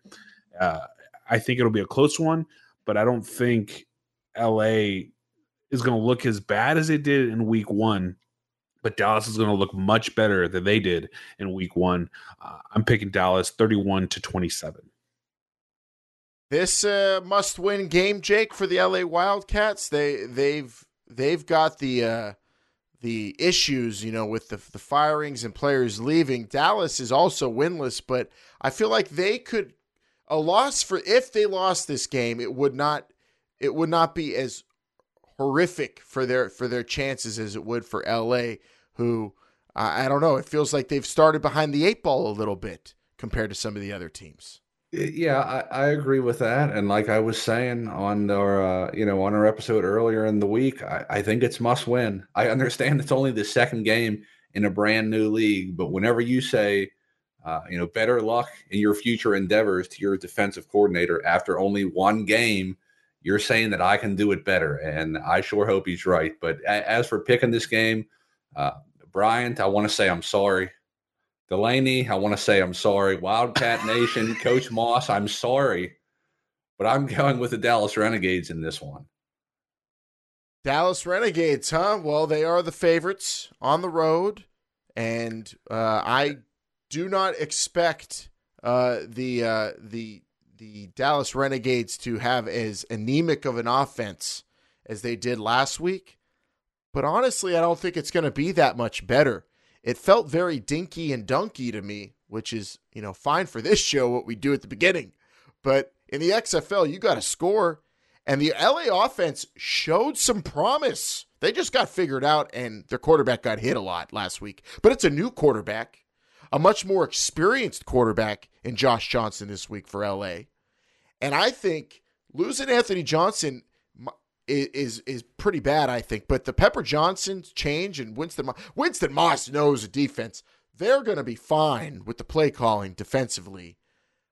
I'm picking LA in this one. I, I I'm going 20 to 17 for the Wildcats. The Renegades offense to me does not look like the big play offense a lot of people were anticipating. They looked like they were almost I mean it might have been the quarterback Philip Nelson, but how much better will Landry Jones be, especially coming off of an injury, to go downfield, to have that confidence, to to be not be fearful of Sean Oakman eating him up? I mean, Sean Oakman is going to be, you're talking about a quarterback coming off a knee injury. And last week, Sean Oakman was getting after Philip Walker, and he's elusive, Bryant. That bodes well, that matchup, I think, for the LA Wildcats, which is definitely one of the reasons factoring into why I'm picking them to win this one. Upset of the week, if you will, in their home opener. LA Wildcats 20 to 17. What do you think about that? I think I think you're great with that Sean Oakman pick. He was one of my thoughts in terms of sacks. Probably going to be in, in the two or three sack range, just because you're right. He he was able to get PJ Walker a few times. If he could keep those hits legal, I think he was flagged on one of those on PJ Walker in the last game. But with Landry Jones in that quarterback, or even if uh, in that uh, position, or even um, Nelson if that ends up happening again back in uh, back in of Landry Jones. I think Sean Oakman is going to have himself a couple sack lunches uh, this weekend, but still, it's just there's too many question marks, too many too many factors. If LA can pull this one off and and and and shut down all that noise, I think it's going to be a great season for the Wildcats. But like I said, I don't have to see a victory. I don't think it's a must win, but you definitely need some change uh, coming from that Wildcats locker room and the field. Uh, Brian, can I ask you something before we move on here? Yeah, of course. Because I, I'm one of those people that felt like, you know, while it looked amazing on TV, all those motorcycles driving out in front of the red guys, uh, the renegades, I mean, they, they were just sucking fumes. And I really think that's what led to their demise. Can you tell me well, what well, is the smog big, level? Yeah, that's going to say if that's if that's the case, Carson, you know, very industrial based Carson uh, California is, is, a lot of factories, a lot of we're right next to the ports of LA. Uh, smog level in Carson's pretty high, so you got to be careful out there for sure. Huge home field advantage for the LA Wildcats because of the smog.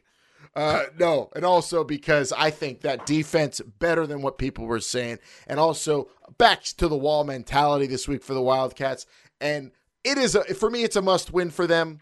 And I think, Jake, what do you think about this? We could shut down any talk about, oh, they have issues. They fired a defensive coordinator, a, a captain left the team. I mean, all that gets squashed, right? If they just win this game, we don't talk about that ever again. Absolutely. That that's not the number one story going into next week if they win this week. We'll see what they do. It's Sunday, 3 p.m. on ABC Eastern, that is. And the LA Wildcats 0 1, the Dallas Renegades 0 1. Both teams looking for that first W. Coming from a pro style system to a, a straight out run and shoot system is a lot different, you know. Especially the fact that I was under center like a lot in my career, and now I'm just in the gun a lot, in the shotgun a lot. Both teams lost to the Teams that will be playing in the Sunday evening game, 6 p.m. Eastern on FS1. the LA Wildcats losing to the home Houston Roughnecks in this game. The 1 0 Houston Roughnecks will be taking on the St. Louis Battlehawks, also 1 0. They beat the Dallas Renegades.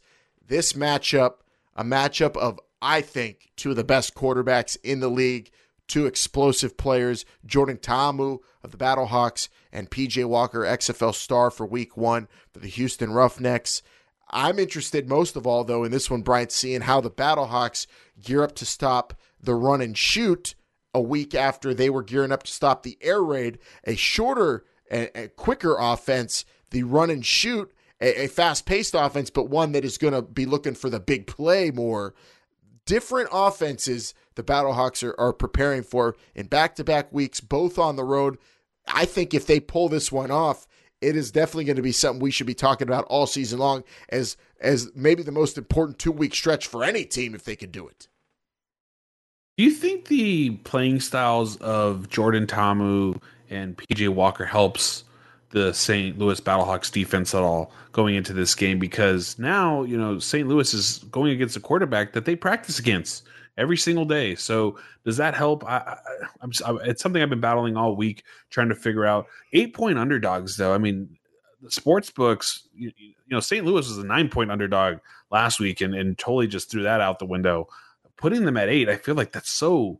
I know Houston's probably a better team than Dallas, but that just seems like a, a lot of points to be given up uh, for the Battlehawk. I'm sorry, for Houston in this game. I know I'm not the sports betting guy. Well, I here, think Houston. Actually, you'll find this interesting. This is what I, I marked down for this game. So when I saw that line, I said, okay, they're thinking that the Roughnecks are like the Orlando Apollos were in the AAF. They are giving them all the credit. They are they're saying, "Wow, this team really looked that much better than everybody else."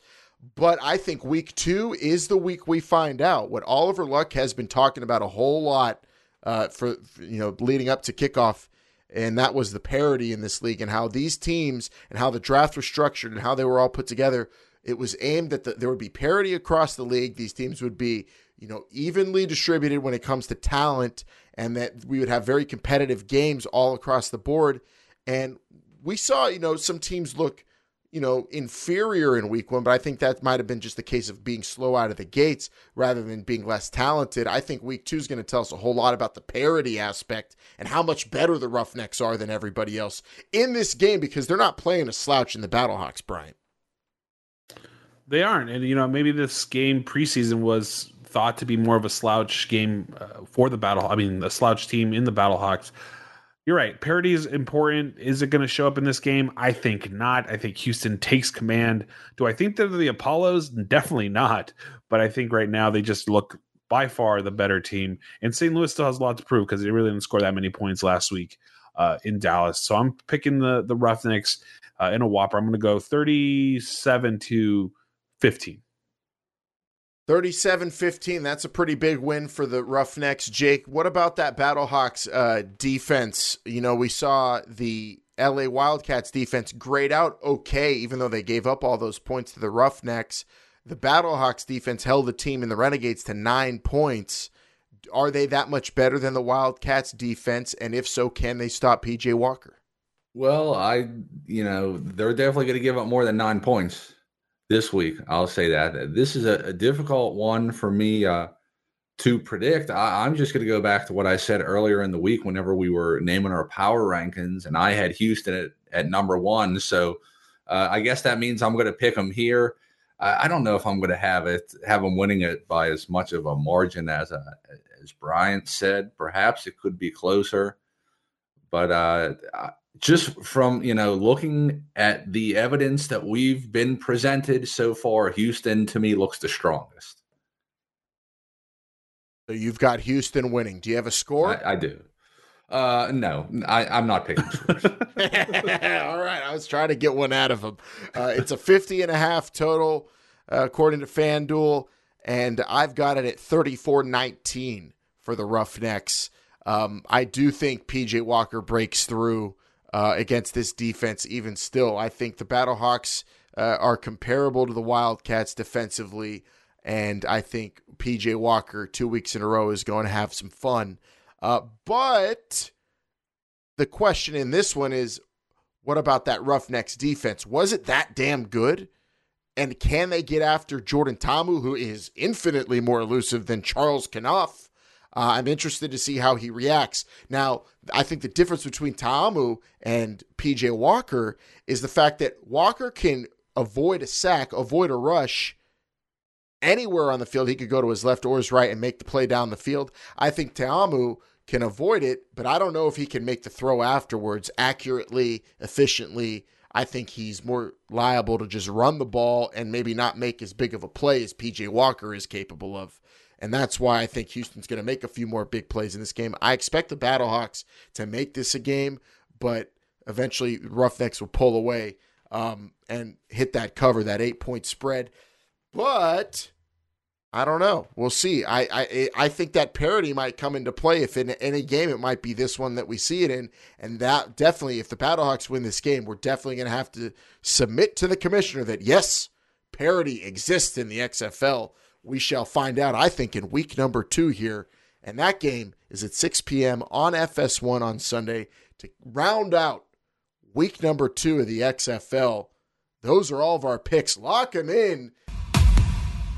Hey, football fans, it's Alan. And before we wrap up this episode, we are going to toss in some bonus interviews we were able to get right after we got done recording the show with some Houston Roughnecks representatives. That's right. Chris Miller, the offensive coordinator, and wide receiver Nick Holley both joined me on Friday morning to talk about their week one victory and their preparations for the big game against the St. Louis Battlehawks. So let's take you to both of those good, crisp interviews back to back. First up, we will discuss the run and shoot offense of the Houston Roughnecks with their offensive coordinator, Chris Miller, followed by wide receiver Nick Holley, who had a big game with a handful of catches, being one of the most reliable targets for XFL Star of the Week, PJ Walker. Bonus access to the players and coaches of the XFL. This is a glimpse into some more Week 2 preparations for that Houston Roughnecks St. Louis Battlehawks game, and this is the XFL Show.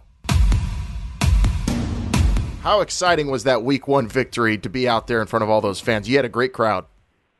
Oh, I tell you what, it was awesome. You know, I think the uh, the uncertainty or unexpectedness of how many people were going to show up, what it was going to look like, what the environment would be like, uh, it exceeded my expectations. I think by a long way. So the crowd was phenomenal. We were around twenty thousand people, but it was vibrant and electric, and the good Lord blessed us with a great night for weather, and, and the game went well. So it was uh, it came off uh, it came off better than expected. And equally electric was your offense. How fun was it calling that game last week, seeing PJ Walker and all those those players, those wide receivers delivering on some really big plays for you?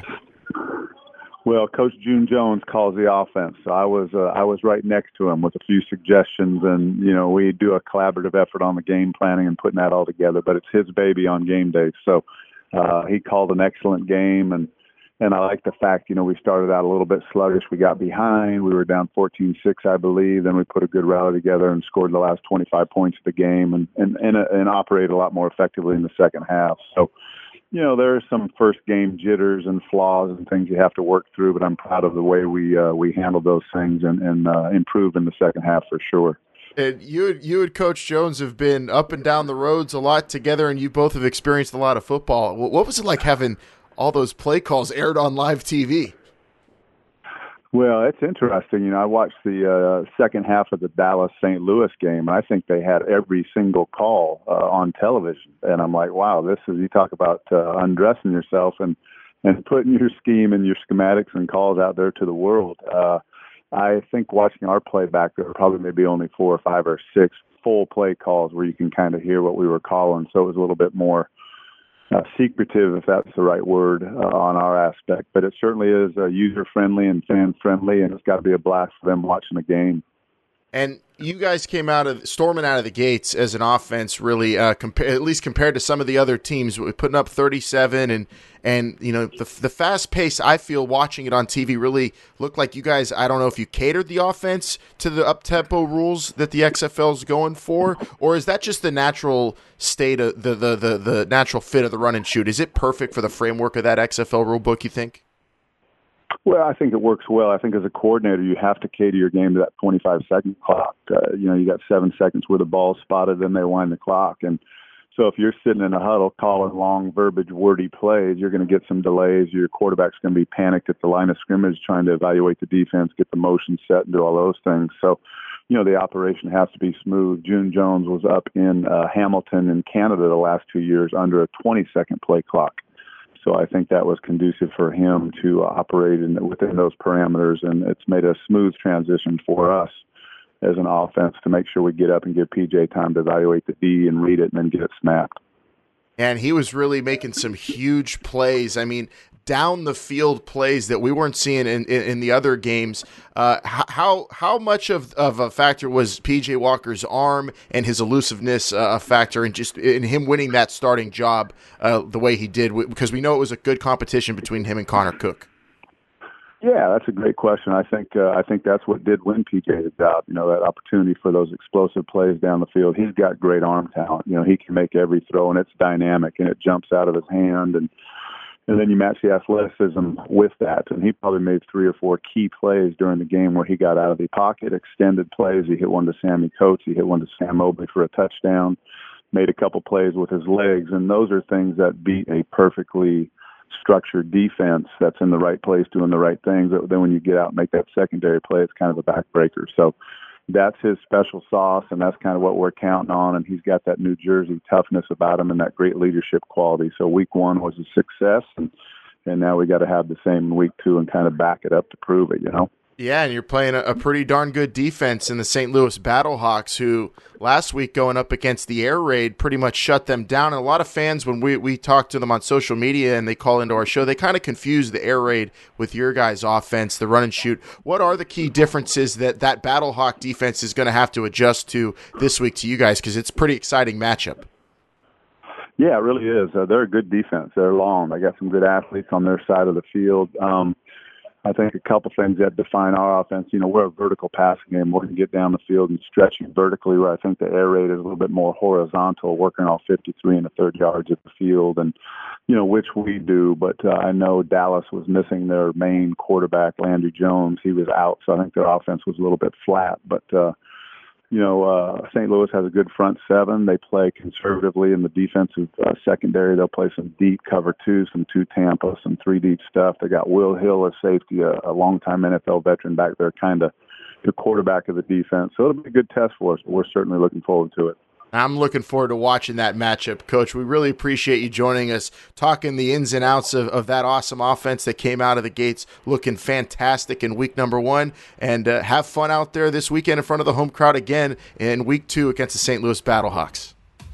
We certainly will. Thanks for having me on and keep up the good work. What's up, man? Happy week two to you. I appreciate it. Thank you. Thank you. Yeah, it's awesome to be at uh, at week two. I think the the St. Louis Battlehawks are, are quite a team, or they're going to put up, you know, quite the challenge, and, and it's going to be a, a great uh, opportunity to see where we are as a team because they're very well coached. They play hard. They got a lot of talented players, and um, it's just going to be a fun atmosphere.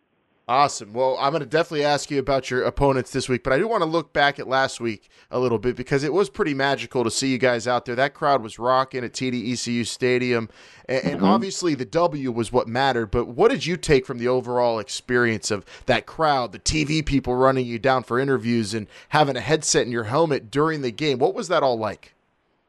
Man, it was dreamlike. Uh, just to to be out there and and to do what you love and, and to have that atmosphere. I mean, I heard, I was told that Houston shows up for their sporting events and they support their boys and, you know, they're diehard fans. And, you know, in my mind, I was like, yeah, okay, whatever. You know, I played some big arenas, but man, they, they really show up. And the people that do show up are loud and supportive and incredible. And, and the atmosphere was just so electric. And, and being able to play in front of that was just so much fun and and really uplifting. And then you know having the attention or the success that not only us as a team got or or had um but me as an individual it just you know was the icing on the cake. And and I had so much fun enjoying playing with the guys next to me and and being out there with the team and and just doing what I love Oh man, and it was it was great watching you out there. That one catch you had absolutely absurd, and and that throw for PJ Walker. A lot of people talking about that all week long. June Jones and Chris Miller had you guys going out there ready to make some amazing plays. They were having you go downfield. What's it like playing in this offense, the infamous run and shoot? Well, I'm just gonna say, you know, I, I don't know all that much about the run and shoot besides what I've learned here, and I will say it's absolutely incredible. And the fact that for a guy like myself that gives the opportunity to read a defense. It gives the opportunity for you to exploit a defense and for you to run dang near any route you want based off of what the coverage is. And the quarterback knows, hey, this is what you're going to do based off of whatever the look is. So um, playing other playing under Coach Jones has has grown me so much as a player, and not only a player as an individual, just on you know his morals and his qualities and and what he um, demands from his guys, but his knowledge of the game and, and his teachings of reading defenses and, and manipulating DBs and just putting yourself in positions to win has been absolutely incredible for my football knowledge and for you know my ultimately my football future. So um, I absolutely love the offense. At any point in the in a game, it don't matter what you know where you're at on the field, you can score. It's very dynamic. It's very fun. It's very fast. And uh, like you said, having the headset and, and the helmet is something that you know I very much enjoy. Sometimes Coach Jones, I think he enjoys it a little bit more than we do because we'll be in the middle of the play and he'll be throw it, PJ, you know, or something. So um, we have fun with it. We have a good time and we joke about it on the sideline. But um, all in all, offensively, team wide, our coordinators, our head coach, I love everything about it.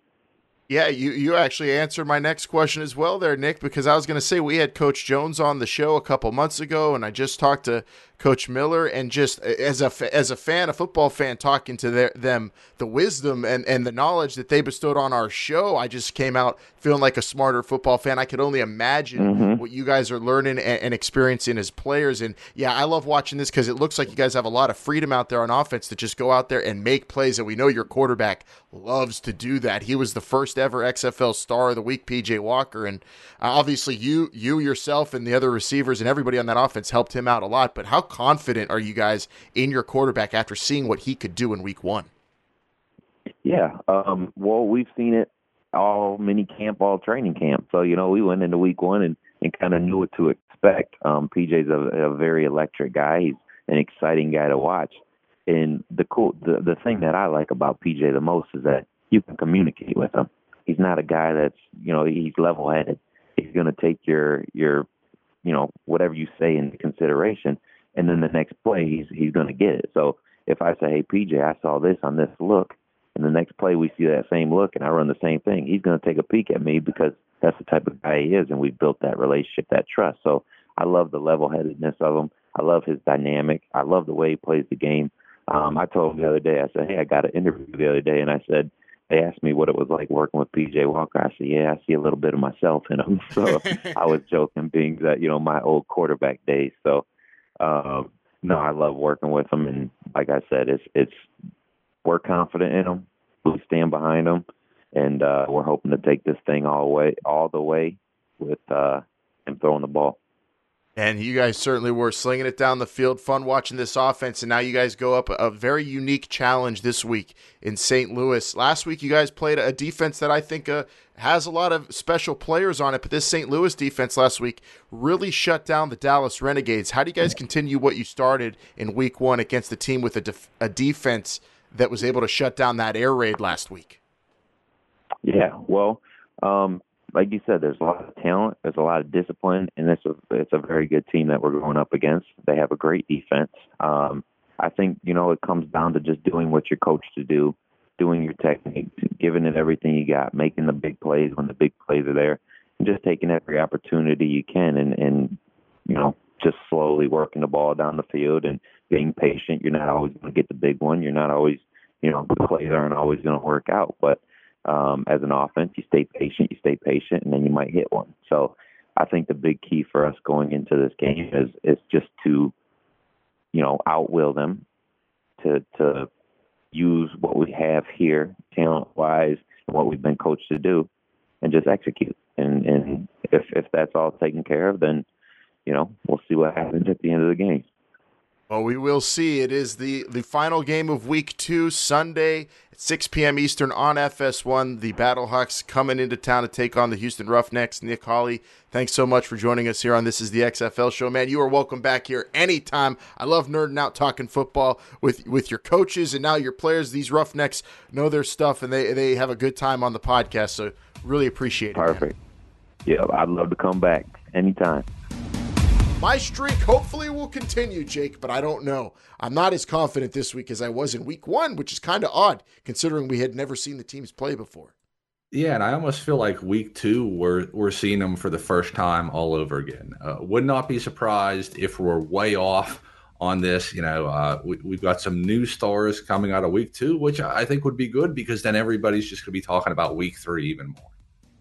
And the cool thing about this week is that there are, you know, t- there's two games of winless teams against each other and two games of undefeated teams against each other. And Yeah. that means, Bryant, in week three, we're going to be saying, oh, well, this team and that team are destined for the XFL championship. You know that's going to be the case when it comes to who wins that Defenders Guardians game and that last game with the Battlehawks and the Roughnecks.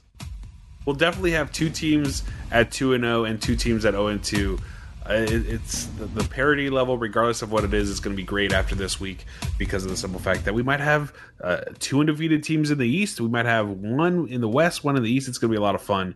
Uh, remember, if you're in one of those markets, LA, Seattle, uh, DC, if you can still, or in Houston, go to xfl.com slash tickets, get your tickets. It's going to be a lot of fun. I'm going to be in LA, so if you're there, come say hi. Uh, I've been known to take pictures with fans, by the way, in, in the past. So just go ahead and and, and don't don't be scared. Uh, I, I totally welcome any any type of pictures or autographs. Totally fine. I've been working on my signature too. Are, are you are you Hey, hey, let me finish my plugs here. Let me Are finish my plugs here. Uh, if you haven't, if you're listening to us for the first time, make sure you hit that subscribe button on your podcast gimmick. We're here every single Tuesday and Friday, uh, Thursday evenings. Uh, listen to us on XFL.com or uh, on YouTube.com slash XFL, the official YouTube channel of the XFL. Wow, Bryant really had to get that in there, uh, Jake, to get the pictures of people since he It was saw just in the list of plugs. Yeah, I mean, he saw Vince and I on. Oh wait, wait, wait, sorry. Social media uh, at XFL Show. Yes. Sorry, forgot. You know, if if we weren't friends, I would say I'd want to throw you off a rig. Throw him off the rig. Throw him off the rig. I love it. All right. Yep. Well, Bryant got all the plugs in there. I'll throw these in as well. Uh, footballadvisorynetwork.com is where you could go if you really want to talk with your fellow football nerds and also have the league hear directly from you with your feedback on what you've seen so far from the XFL because like we say at the end of the show they're listening and that's the place to really be heard is footballadvisorynetwork.com or call into us at 724-565-4XFL. We love hearing you on the XFL fan line. The picks are locked in. The kickoff times are set. I mean, there's only one thing left to do for week number two, Jake, and that is play some football, and then we'll be back uh, with some mini-sodes over the weekend. Yeah, we're going to try to recap the games like we were uh, last week. We'll have four more of them for you. See what's the same. See what's going to change. What's going to be different. Are we going to look smart? Are we going to look dumb? I don't know yet. we'll have to find out. So keep it locked to the podcast feed and, of course, XFL.com for our mini-sode recaps and all the content we got coming at you because it's a whole lot because there's a lot of football being played. Bryant, you got anything left before we get out of here? That's it. Enjoy it. If you have time, spend it on social media during these games. It's a lot of fun to see the recaps, instant analysis from XFL, from us, from all the different accounts on there too. But have enjoy it. Have fun. Uh, we've only got what we only have nine full weeks of this left, and then the playoffs. Yeah, uh, are you already said that it's uh, April 26th is almost coming and it's going to be over? It's just getting started. We're baby. closer than ever to We the are. championship game. In It makes me Houston. sad. In Houston. Yeah, but enjoy it, baby. Here we go. Week number two of the XFL 2020 season. We hope you enjoy it. We hope you'll join us for our mini-sode recaps and, of course, each and every single big show on Tuesday mornings and late, late Thursday nights. Thanks for listening, everybody. Don't forget to subscribe, leave a review on Apple Podcasts or wherever you get your podcasts, and we'll see you this weekend for some more XFL talk. For Vince on the on the fan line calling in with his picks. For Bryant, for Jake, I'm Alan. This is the XFL show. Remember, they're listening.